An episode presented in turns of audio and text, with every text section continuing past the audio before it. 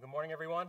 Thanks for, uh, for being here today. We're grateful that you've taken time not only to be in worship, but then to be with us. Uh, we need you. I hope that you're encouraged by us, but we're absolutely encouraged to be together as God's family. I believe it delights Him. I think it's a good thing for us to be together. And uh, our hope is to encourage and to benefit you.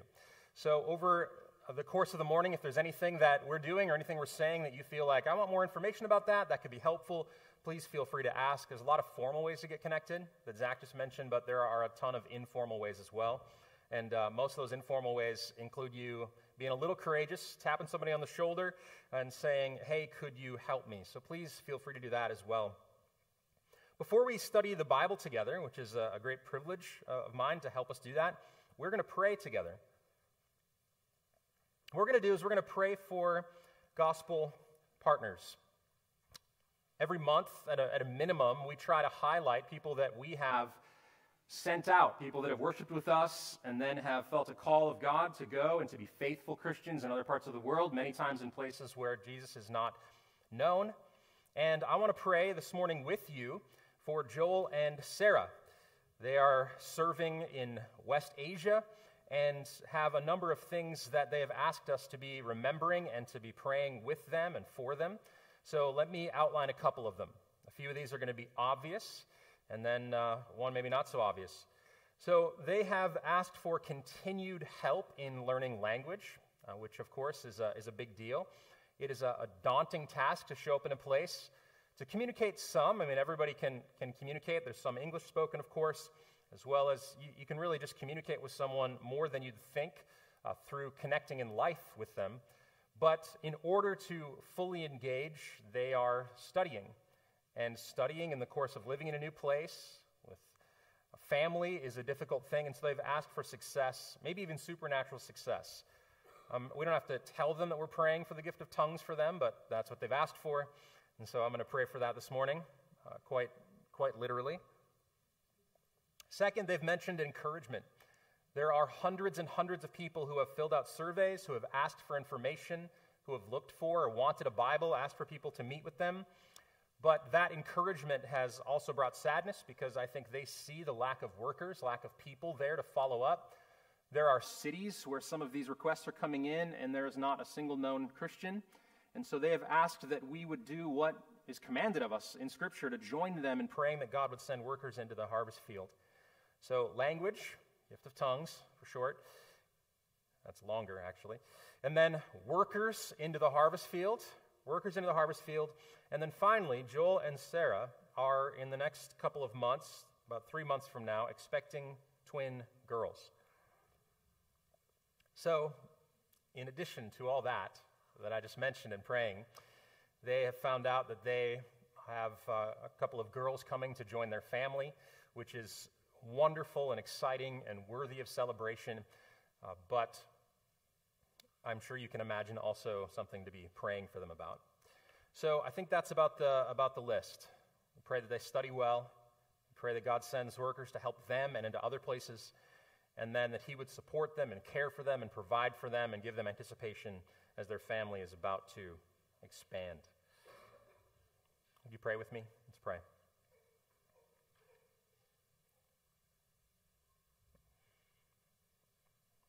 God, thank you for, for reports, for communication from people that we love, that we have been a part of sending, that we've prayed for. I thank you for good reports of Joel and Sarah being settled, of them finding a place to live and meeting neighbors and having really profitable conversations, many of them uh, deeply spiritual the people around them. I pray you continue to give them little bits of encouragement like that.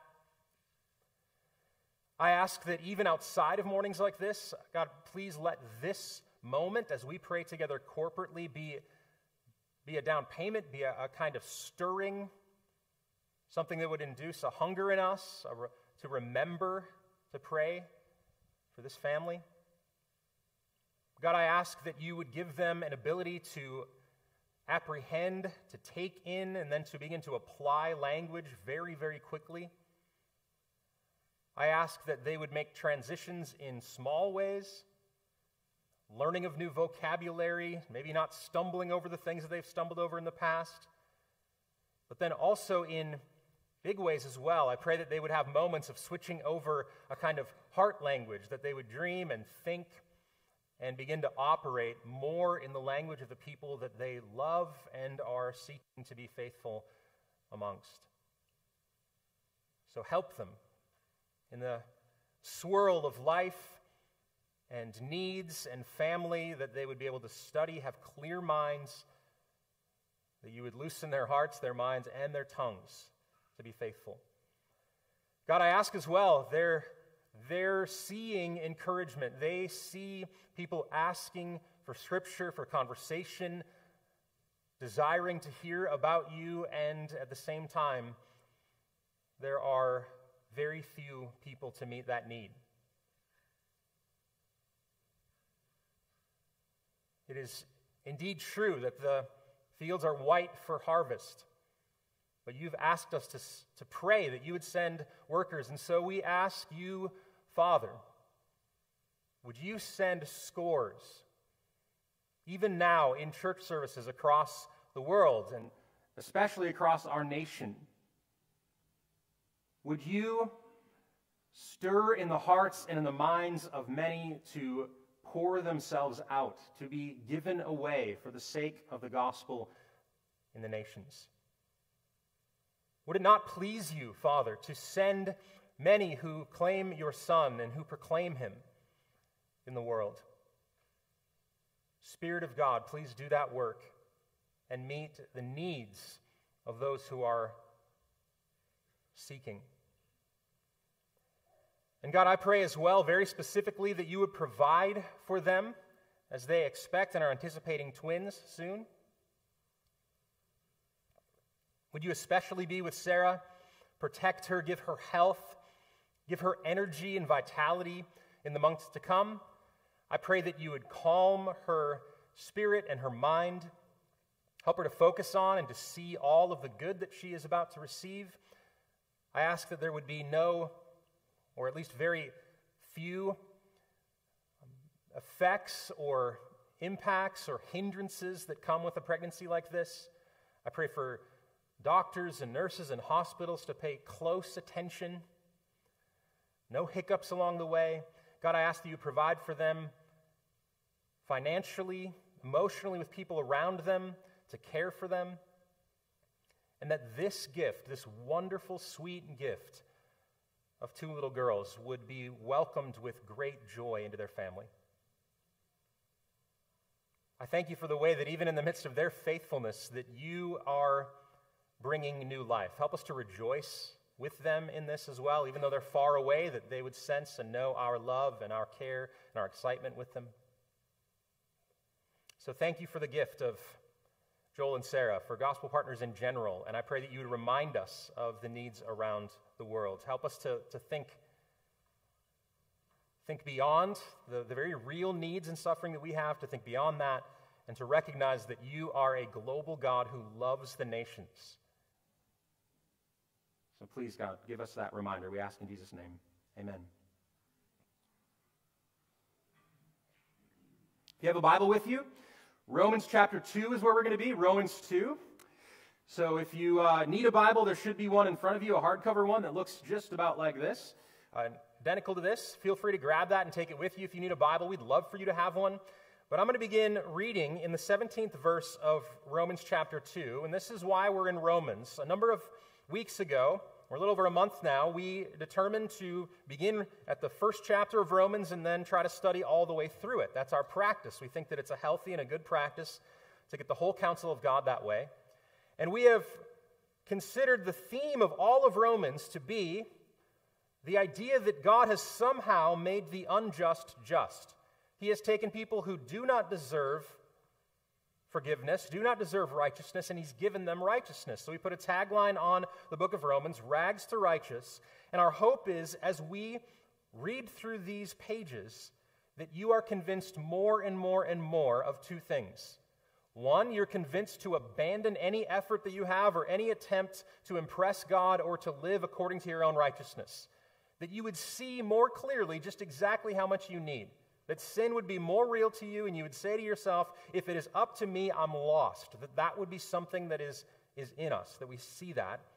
And then, secondarily, at the same time, that more and more and more you would see the glorious gift of God that you can be declared righteous in Christ.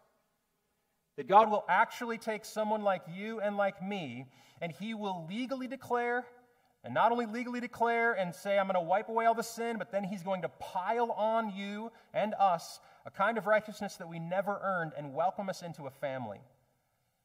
And that I pray that both of those realities, the humbling that comes with examining our sin and the joy that comes with receiving grace, that those become so obvious to us that we can't miss it. In fact, maybe I should just say right now if we miss that, if this is an academic study and we don't get deeper in our souls this reality, then we are to be pitied, I think. Maybe that's too harsh. How about I'll say it for me? I would be to be I would be pitied, I think. I should be pitied if I miss it. So let's not miss it. Where I'm going to pick up reading in the 17th verse of Romans chapter 2 is Paul's attempt to help a certain kind of person. So in Romans chapter 1, his attempt is to help them to consider and to see that there is righteousness available to the worst of people, the most flagrant of sinners. And in Romans chapter 2, we're going to see that Paul is trying to help another kind of person, namely Jewish people who believed that they were on the inside. They were the elite people, the exception to the rule, those people who had God's attention and esteem. He's going to try to show them that they are still in great need. So let's start in verse 17, and he's speaking to that kind of person. Here's what Romans chapter 2 says. But if you call yourself a Jew, and rely on the law and boast in God and know his will and approve what is excellent because you were instructed from the law, and if you are sure that you yourself are a guide to the blind, a light to those who are in darkness, an instructor of the foolish, a teacher of children, having in the law the embodiment of knowledge and truth, you then who teach others, do you not teach yourself? While you preach against stealing, do you steal? You who say that one must not commit adultery, do you commit adultery? You who abhor idols, do you rob temples? You who boast in the law dishonor God by breaking the law. For, as it is written, the name of God is blasphemed among the Gentiles because of you. For circumcision indeed is of value if you obey the law. But if you break the law, your circumcision becomes uncircumcision.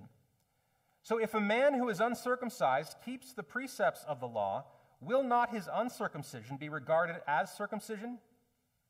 Then he who is physically uncircumcised but, but keeps the law will condemn you who have the written code and circumcision but break the law. For no one is a Jew who is merely one outwardly, nor is circumcision outward and physical but a Jew is one inwardly, and circumcision is a matter of the heart, by the Spirit, not by the letter. His praise is not from man, but from God. Let's ask for help, for light.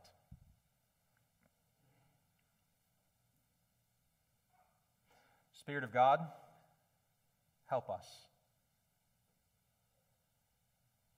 We are few thousand years removed from this context, from this writer. And it is and remains your grace and a merciful miracle that we can be instructed and transformed and changed because of your word. So help us to get the spirit of this thing Help us to understand what needs to be understood. More than that, to apply what needs to be applied. God, help me to be as clear as I can be, and that us collectively, that we as your people would be humble and receive your word. We ask it in Jesus' name. Amen.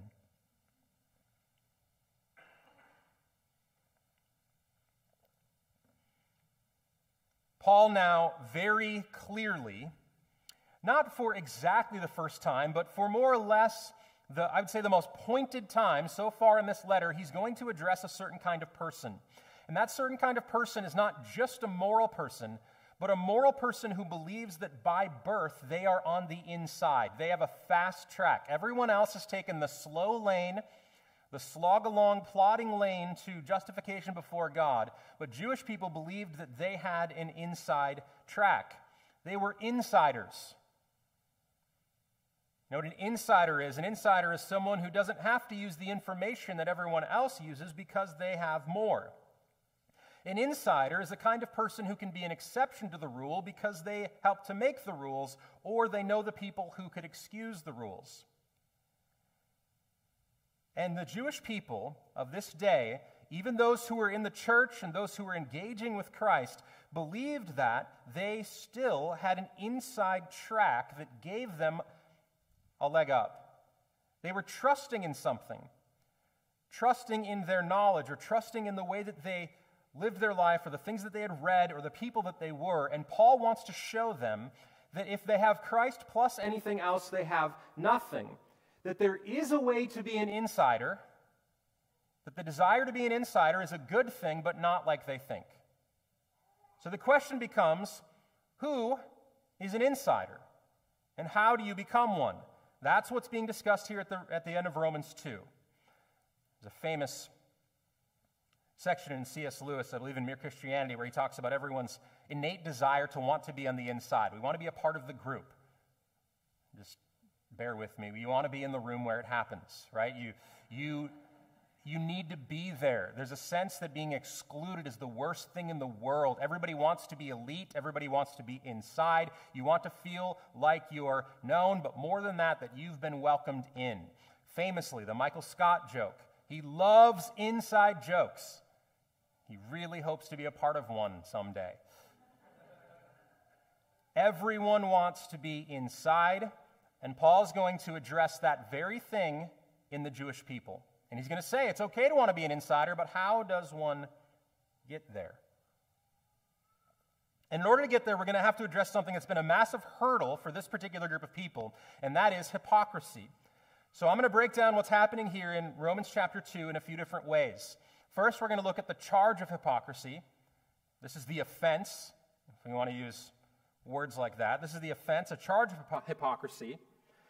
And then I want to look at and consider the idea of what hypocrisy actually is. I want to define hypocrisy for a moment because I think that it's, it's easy to imagine hypocrisy as anything that I don't like or that person failing. And I want to make sure I take time to consider and define hypocrisy. And then finally, I want to help us defend. So there's an offense at the beginning, and then we're going to define hypocrisy. And then I want to help us defend against it. It turns out the Jewish people are not the only ones prone to this. And especially if you're anxious to want to be presented or to be received, you might have a tendency to say, I want to be an insider and I'm going to do whatever it takes. And so we may be prone to potential hypocrisy, and I want to help us defend against it. So, first, let me just point out that Paul makes a clear charge of hypocrisy. He opens it by a series of rhetorical statements. Although, if you were paying careful attention as a Jewish person, you were probably slightly offended at the start. Because note how he, what he says in verse 17. He says, If you call yourself a Jew. Now imagine you're an insider, you're a person who is proud of your heritage, your lineage, and someone introduces a statement like that. Imagine you have stuck through it in every winning and non winning season for FSU. You buy the insider stuff, you still go to the games, you were there in August noon games, right? You're, you're just everything in. You, you read every comment on War Chant. You stalk 16 and 17 year old athletes. Sorry, I don't mean to be rude, but you know what I mean. And then if somebody came to you and said, Well, but if you call yourself an FSU fan, can you sense what might stir up in somebody? what, what do you mean? So they're bona fides are in question right at the outset. And so he starts with this series of questions. But if you call yourself a Jew and rely on the law and boast in God, and he's going to go through a series of things that are good. But he wants to point out their universal need of the gospel, that though they believe they're inside, that until they have Christ, they're still in fact outside.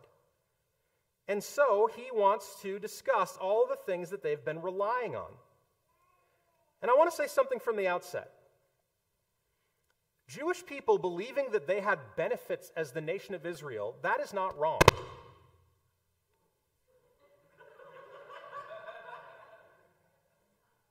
Unbelievable. I'm just going to keep just going to keep going. Jewish people were in some ways given great benefits. It was not just anyone that was called and sent off to be a light to the nations. In fact, Abram was called from his place, from his land, and he was said, You are going to go, and I'm going to make you a great nation, and in you all the nations of the earth will be blessed. So they were totally wrong, totally wrong to realize they were given some things that other peoples were not given. They were supposed to be a light to the world. They were given the prophets, they had the law, they were set apart, they were kept by God through many insane circumstances for the coming Messiah. And he lists them out here in his rhetorical statement. Well, if you call yourself a Jew, and then he lists some of the things that legitimately were of benefit to them. They had the law, they can boast in God as theirs. God had told them over and over again, I'm going to be your God. I am in your midst, I am for you. They have his revealed will. That's what these verses tell us in Romans chapter 2. They have his revealed will. They've been instructed. In some ways, if they had done this rightly, they would in fact be a guide to the blind and a light of the world. So, with all of that potentially going right, how did they miss it? What's his complaint? What is he charging them with if they had in some way gotten those things right? Well, in a word, the charge here is hypocrisy.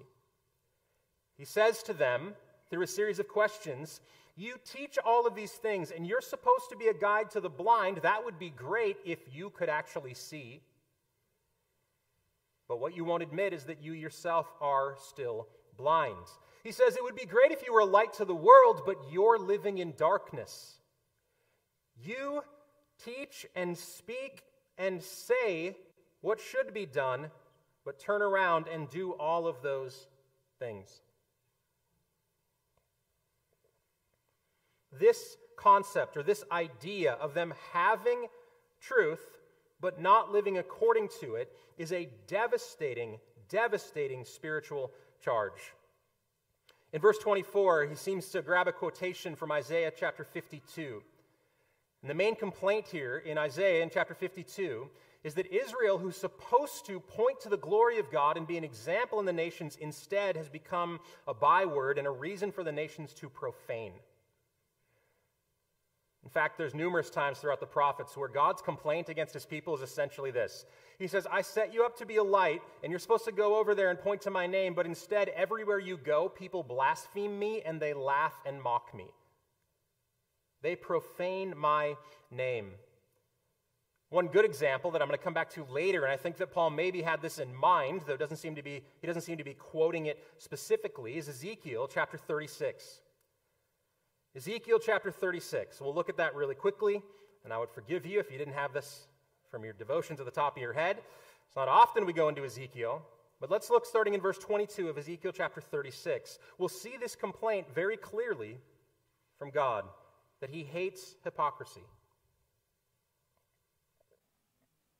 It says, Therefore, say to the house of Israel, Thus says the Lord God, It is not for your sake, O house of Israel, that I'm about to act, but for the sake of my holy name, which you have profaned among the nations to which you came.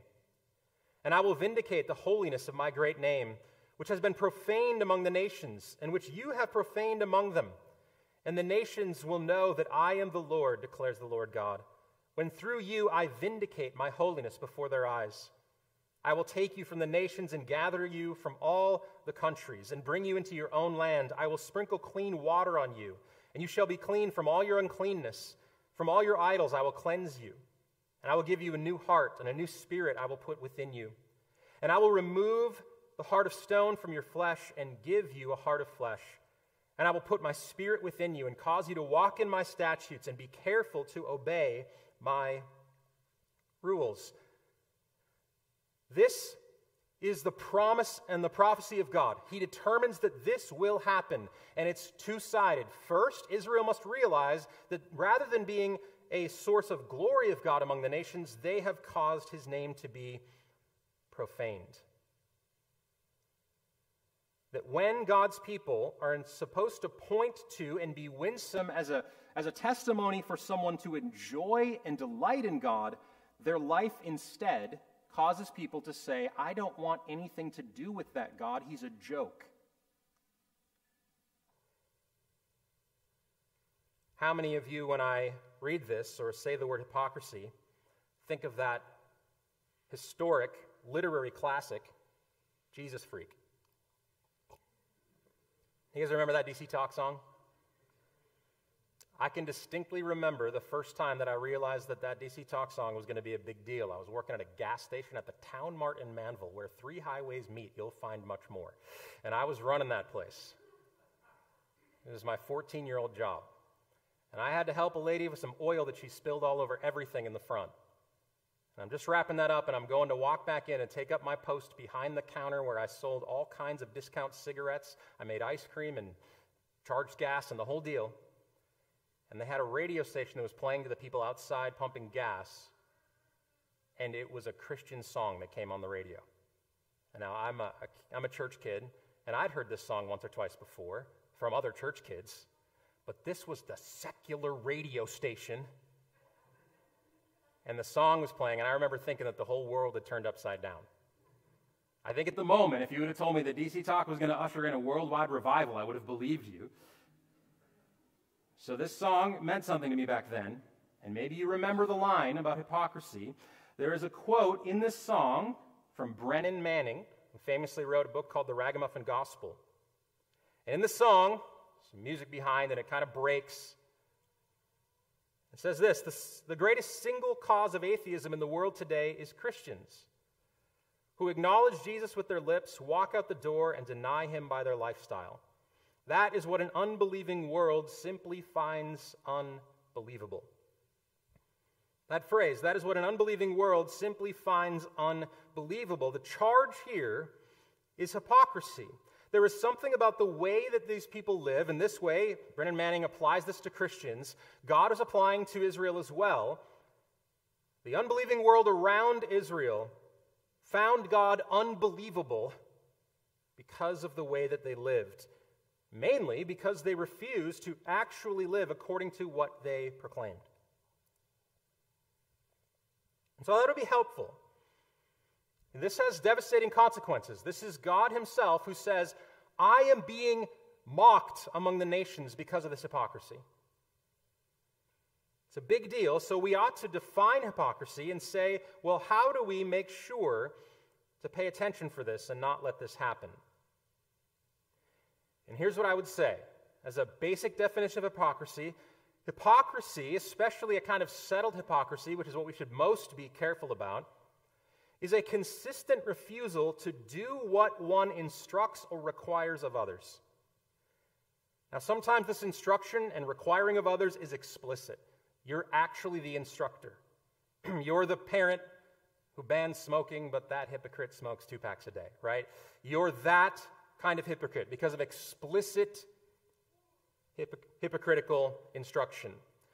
But I would say that as well, a settled hypocrisy can come in because of a consistent refusal to do what one instructs or requires of others, even, it seems like, based on the first part of chapter 2 in Romans, even by a kind of judgmental spirit or a standard by which you're judging others.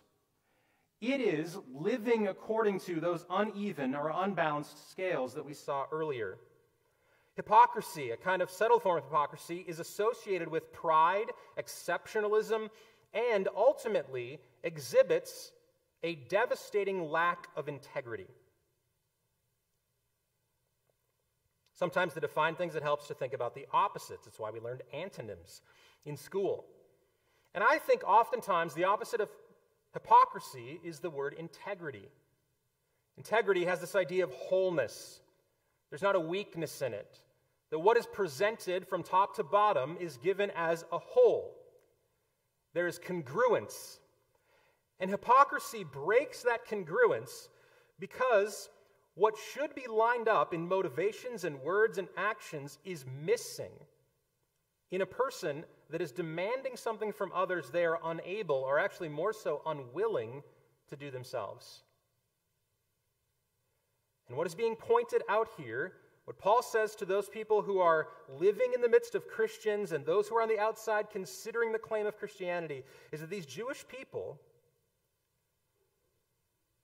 are showing a lack of integrity.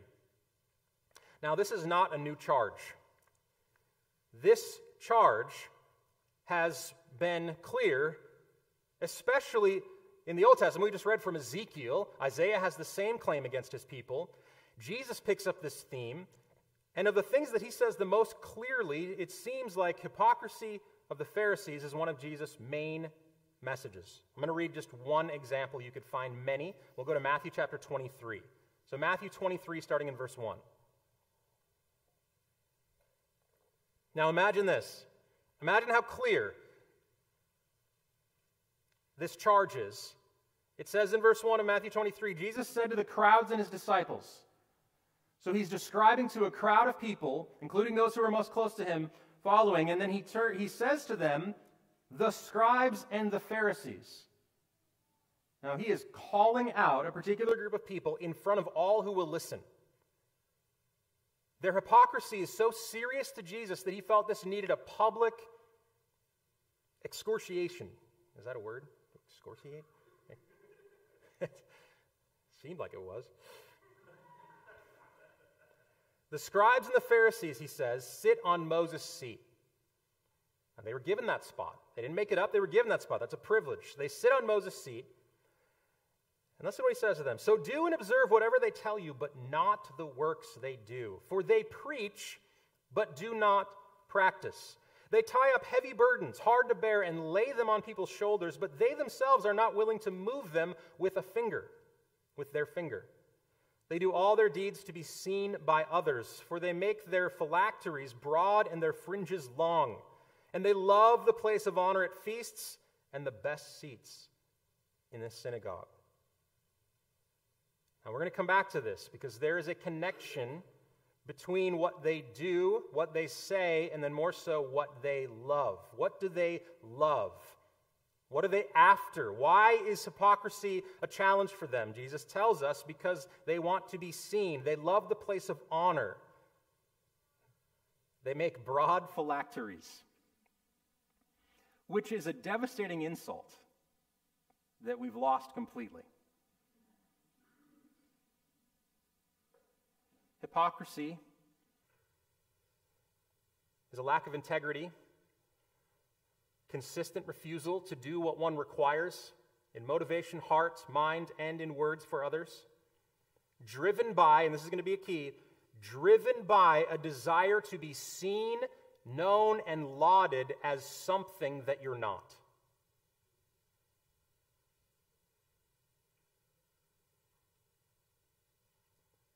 One other thing to mention in a definition of hypocrisy hypocrisy is not making mistakes.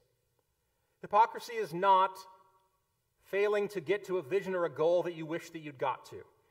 Hypocrisy is not the honest failing of fulfilling a promise, the recognition of that failing, and the asking of forgiveness. It is very, very possible to acknowledge that you won't be able to live up to what you say. In fact, this is a danger for anyone who ever stands on any kind of conviction. Light creates responsibility. And the moment that you see something and declare it to others, you're bound by it in a certain way. I think it's why James chapter 3 says here's the deal not many of you should become teachers. Because let me tell you what's really dangerous knowing things. Isn't that a funny bit of wisdom in the Bible? Solomon was the most wise man ever. And he sounds like a middle schooler trying to go to math class.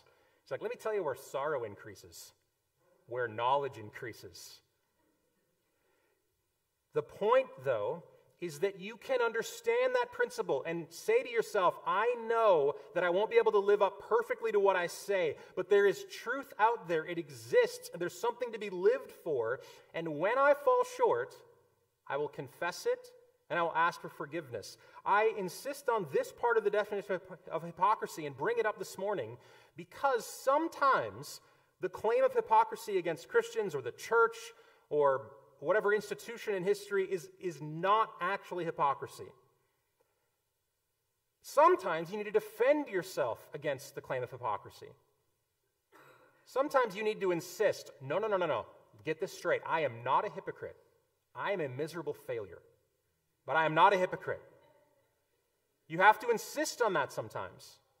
Because the message of Christianity, after all, is we all fall short. We can't get there. I'm not better than you. I need mercy like you wouldn't believe.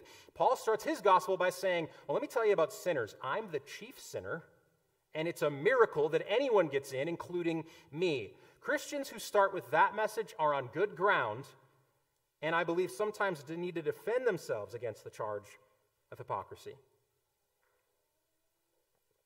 Other times, though, we are just plain hypocrites.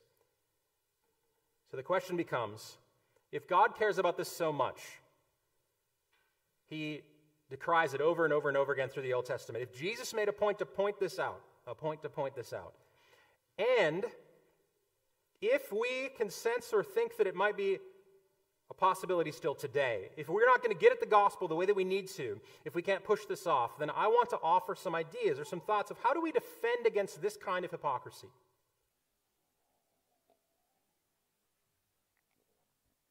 Here's a few ideas.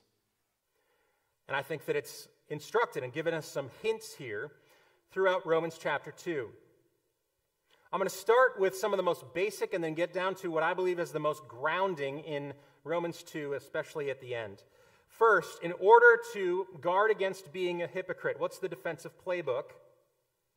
In order to guard against being a hypocrite, the first is to admit the possibility that you, in fact, could be a hypocrite. Not morbid examination, not navel gazing kind of thing, but it is very, very possible that we have made peace with a certain lack of integrity in our life. And we haven't brought ourselves yet to, to admit or to say out loud just what it is that we, law, that we lack. So we need to admit the possibility to not always be on the defense. I said earlier that the Christian message starts with, I'm a sinner. And if we're saying that, then we can properly defend against the charge of hypocrisy.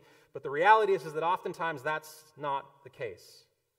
We can, in fact, be moralistic, legalistic, judgmental, and ask something of others that we do not do ourselves. So one ought to examine themselves and admit the possibility that it's not just Jewish people who may be believed. Perhaps you have some areas of hypocrisy yourself. Perhaps you are trusting some sort of inside path that allows you to opt out of what everyone else has to do.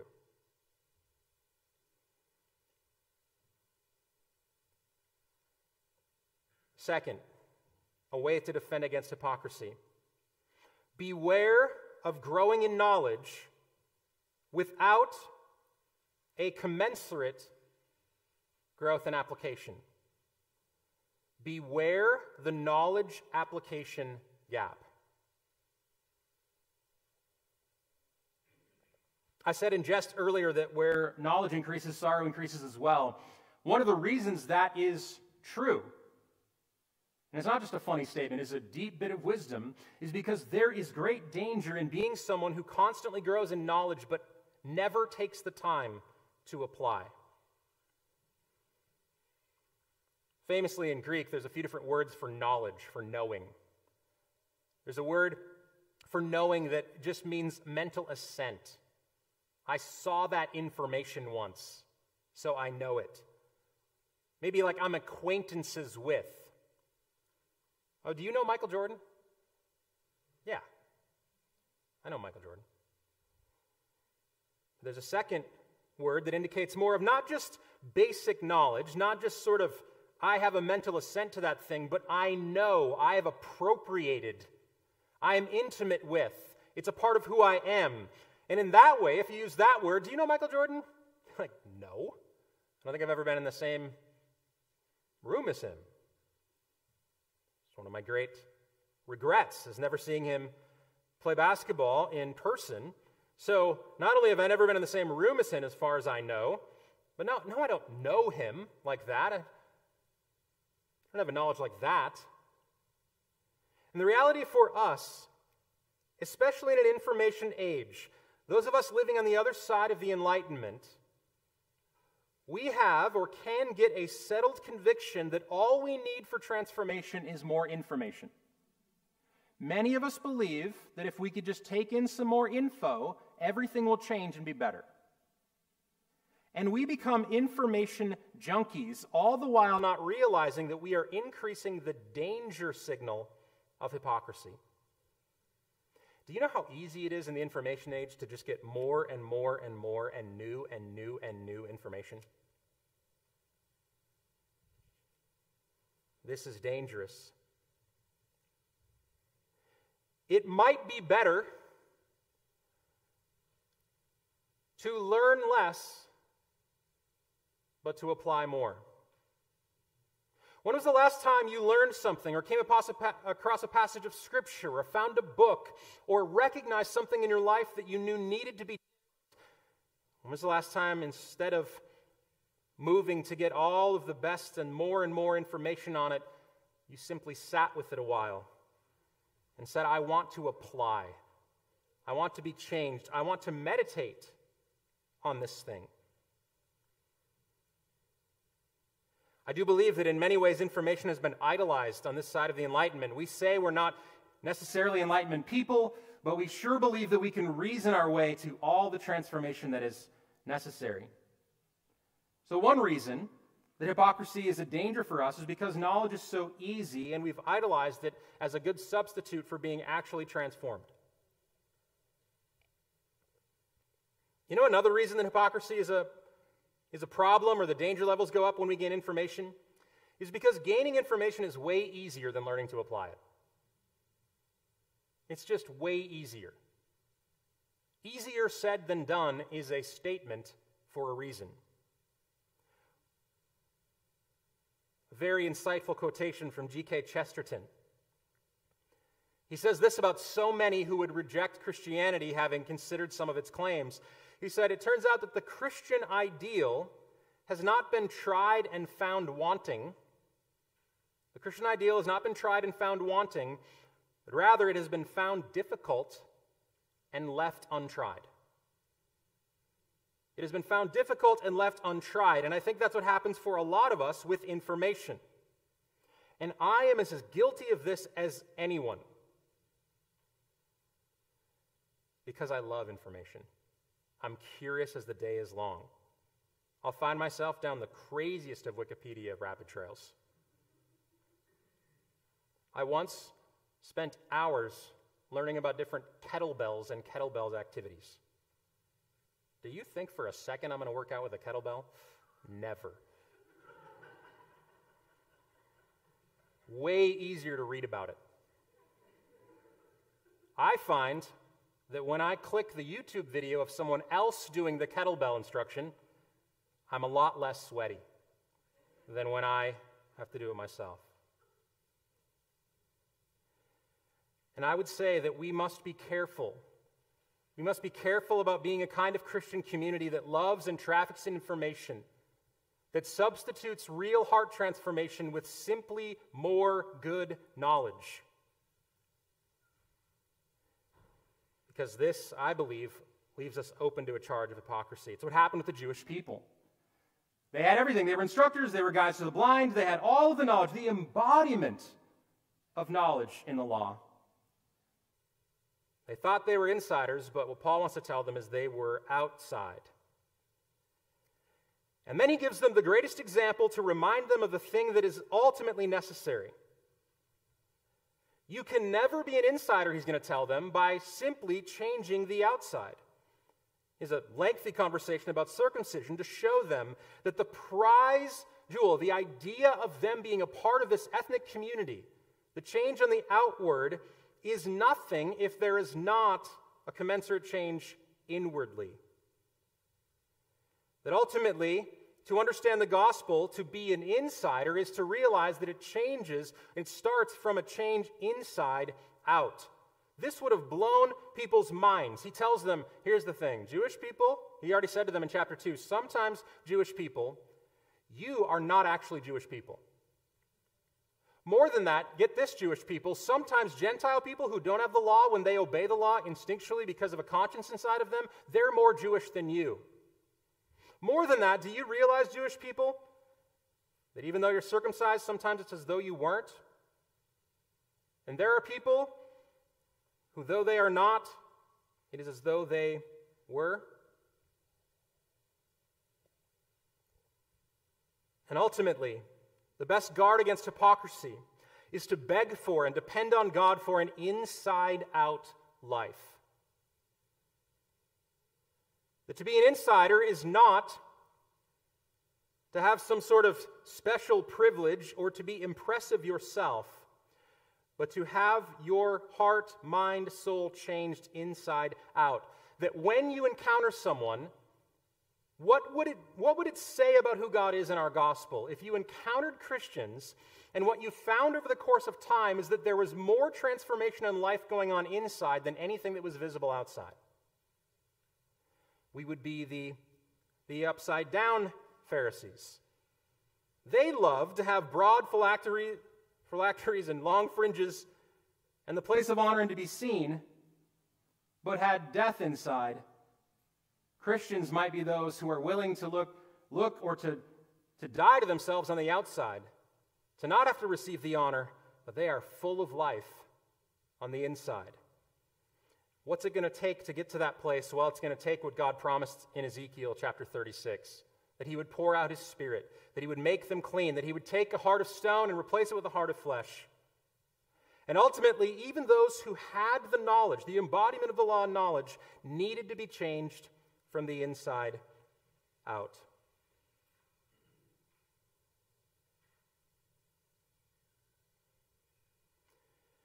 You can't gussy yourself up enough. You can't will your way there. You can't read your way there. You can't just info dump your way there. Transformation starts from the inside, or it means nothing. It's how we're going to defend ultimately against hypocrisy, is to see our need, to admit that we're all sinners, and to invite others into that kind of transparent, confessing, repenting life. Let's pray that God helps us with this.